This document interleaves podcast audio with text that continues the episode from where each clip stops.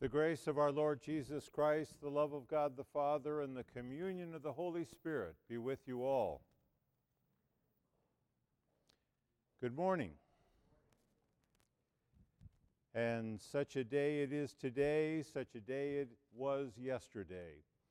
I was downtown in Santa Barbara, and um, as I looked up at the hills and up at the sky, everything was clear and clean and bright. Um, after the rain, it was as if the sky had been scrubbed of every impurity.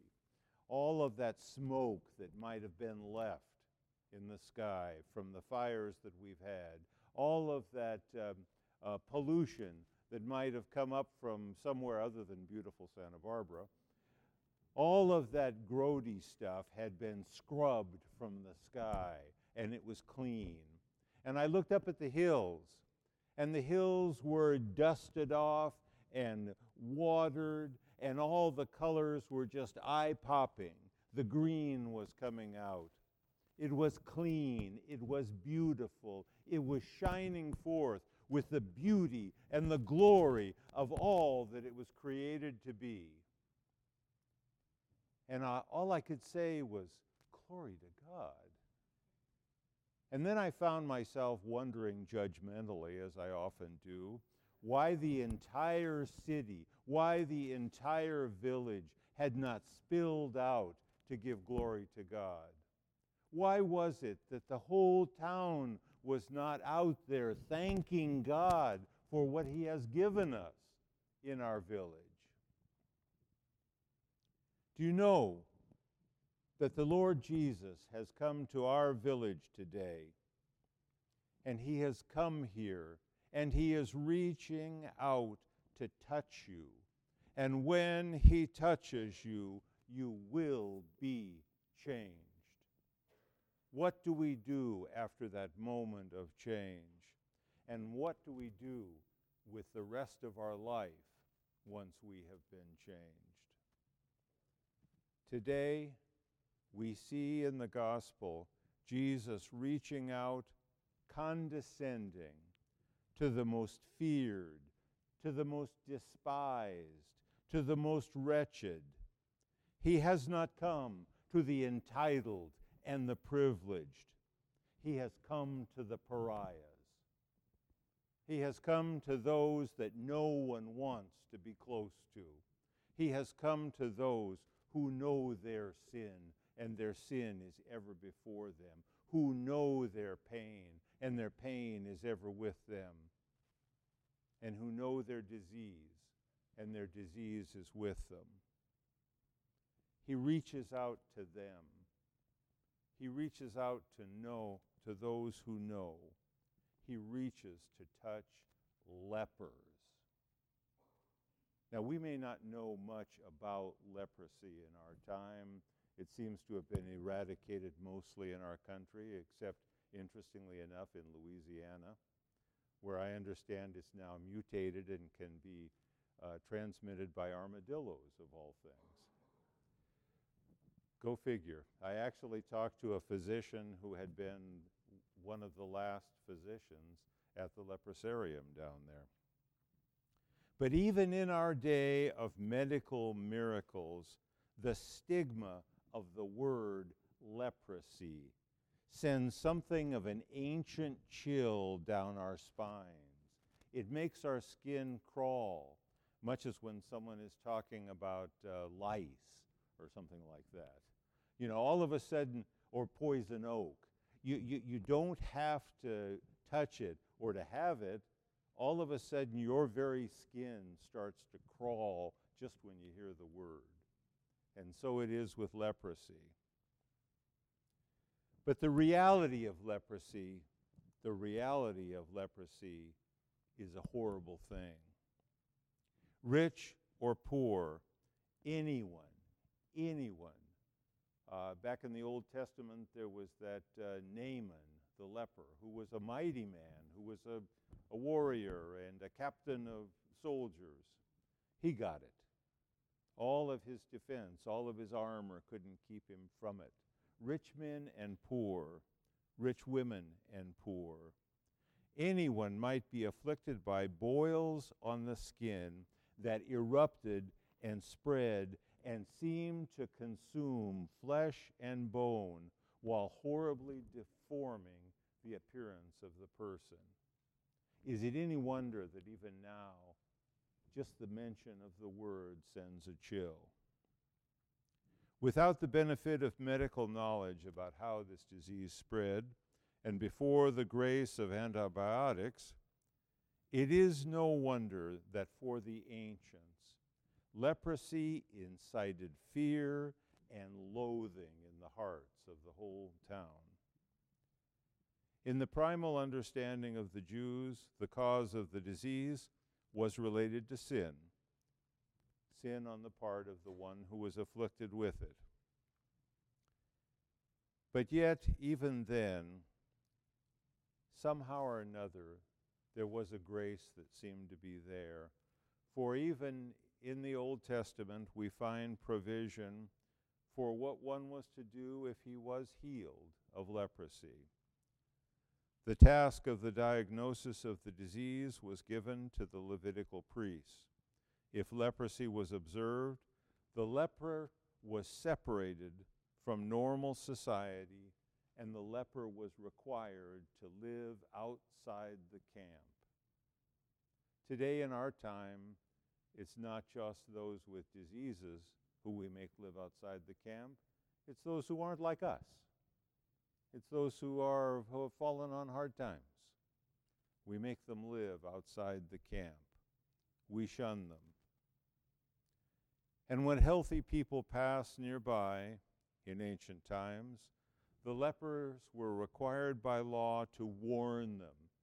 They warned them with a bell that they carried, and they cried out, saying, Unclean, unclean, unclean. Yet, even from the beginning, there was gracious provision of the possibility of cleansing, healing, and purification. We read of this grace in the 14th and 24th chapters of Leviticus. The leper was to present himself before the priest, who verified that he had indeed been healed. And after a ritual of purification, he might then return to normal society. But this healing didn't happen very often. And so legions of lepers roamed in torment on the fringes of the ancient world. Yet, this day, and the gospel is always today, the gospel is always this day. This day, the Lord incarnate in human flesh has come to save all flesh. All flesh, whether corrupted and diseased and broken and wounded, all flesh, no matter what, all flesh who are willing to accept the salvation. Jesus did not stay in the comfort of the community of the normal, of the healthy, but rather he condescended to come outside of the camp, not within the camp, but outside the camp he came outside to meet those who were re- afflicted with all the most wretched diseases of sin. In other words, he's come to meet me. It's not that he's come to meet that messy guy that's over there. He's come to meet me. If the Apostle Paul could say that he was the chief of sinners, we better not be too smug about our righteousness.